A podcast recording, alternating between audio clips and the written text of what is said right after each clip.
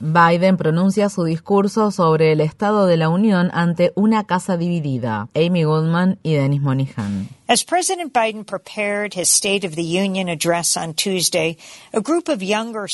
Mientras el presidente Biden preparaba este martes su alocución sobre el Estado de la Unión, un grupo de oradores más jóvenes se encontraba pronunciando otros históricos discursos no muy lejos de la Casa Blanca. En un evento anual de oratoria en honor al expresidente estadounidense Abraham Lincoln, estudiantes de primaria y secundaria del Distrito de Columbia se congregaron en el histórico Teatro Ford de la ciudad de Washington DC, el lugar donde Lincoln fue asesinado. Entre los discursos que recitaron los estudiantes se encontraban la casa dividida de Lincoln, que significa el 4 de julio para los esclavos de Frederick Douglass, y en la cima de la montaña de Martin Luther King. Lincoln pronunció el discurso La casa dividida durante la convención del Partido Republicano de Illinois en 1858. En esa convención Lincoln había sido designado como candidato republicano al Senado de Estados Unidos en representación del estado de Illinois para disputarle el cargo al senador demócrata en funciones Stephen Douglas, que se presentaba a la reelección. Ante los mil delegados que se encontraban presentes, Lincoln parafraseó un conocido versículo de la Biblia y dijo, Una casa dividida contra sí misma no puede mantenerse en pie. Presagiando el inicio de la guerra civil estadounidense que iba a ocurrir tres años después, Lincoln continuaba su discurso así. Creo que este gobierno no puede continuar de forma permanente, mitad esclavo y mitad libre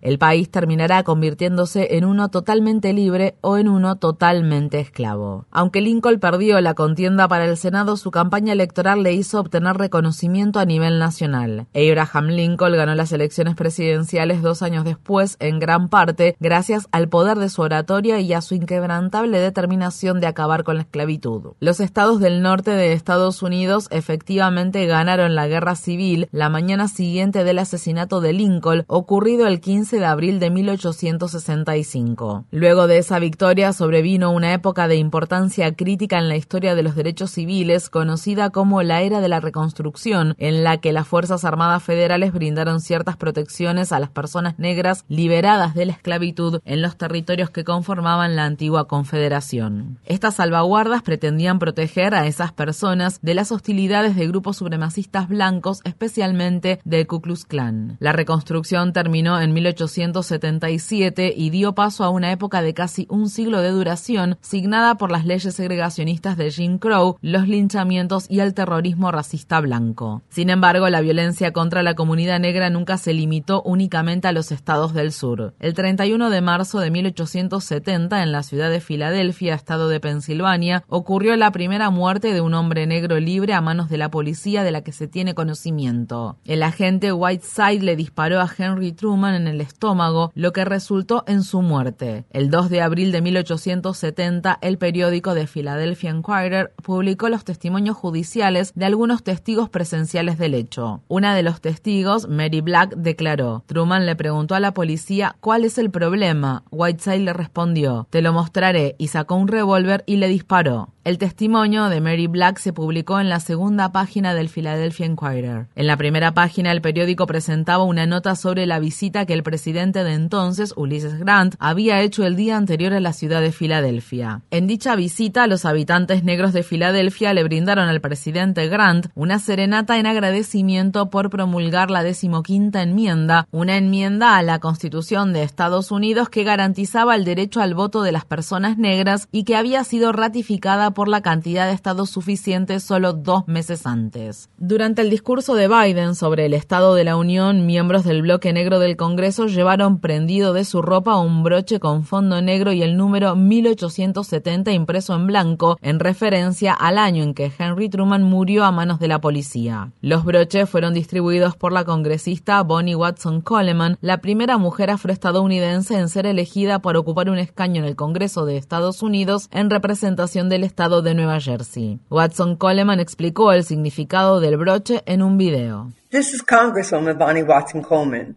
Soy la congresista Bonnie Watson Coleman. Durante el discurso del presidente Biden sobre el Estado de la Unión, me uniré a mis colegas del bloque negro del Congreso para llevar esta insignia en señal de protesta contra la brutalidad policial. En 1870, un agente de policía de Filadelfia mató a Henry Truman, un hombre negro que estaba desarmado. El agente persiguió al señor Truman hasta un callejón y cuando éste le preguntó qué había hecho, el oficial le disparó. 153 años después, la comunidad negra aún sigue esperando justicia. El mes pasado, la historia se repitió. El asesinato de Tyree Nichols trae a la memoria otra innumerable cantidad de muertes de afroestadounidenses desarmados a manos de la policía, desde Henry Truman hasta Breonna Taylor. Lamento todas y cada una de las vidas que nos han robado, pero estoy cansada de estar de luto. El luto por sí solo no nos acercará a la justicia. En 2022 murieron a manos de la policía 1.176 personas, la cifra más alta de la que se tiene registro. En lugar de avanzar hacia la justicia, nuestra nación parece estar huyendo de ella. Me niego a seguir avanzando en la dirección equivocada. Es hora de exigir una verdadera reforma de los departamentos de policía que han creado y mantenido una cultura de racismo y violencia. Si continuamos pasando por alto las fallas fundamentales en la estructura de nuestro sistema de justicia, Estados Unidos será para siempre una nación en la que las fuerzas del orden serán vistas como una fuerza de ocupación en lugar de una fuerza para el bien. America will forever be a nation in which law enforcement is seen as an occupying force instead Tyree Nichols fue golpeado hasta la muerte por cinco policías de la ciudad de Memphis el mes pasado. Al igual que Henry Truman, Tyree Nichols les preguntó a los oficiales qué había hecho. Yo no hice nada, dijo Nichols, mientras la policía intensificaba la violencia contra él. Los padres de Tyree, Rowan y Rodney Wells asistieron al discurso sobre el Estado de la Unión como invitados especiales de la primera dama de Estados Unidos, Jill Biden. Cuando el presidente Biden mencionó la presencia en la sala de la afligida pareja, tanto los republicanos como los demócratas se pusieron de pie para aplaudirlos. Ese fue un inusual momento de armonía durante una velada que estuvo marcada por la división y el rencor. Esta noche nos acompañan los padres de Tyree Nichols, que tuvieron que enterrar a Tyree la semana pasada. Bienvenidos. Como muchos de ustedes saben, por experiencia propia, no hay palabras para describir la angustia o el dolor que se siente al perder un hijo. Pero imaginen lo que se debe sentir si ese hijo pierde la vida a manos de las fuerzas del orden público.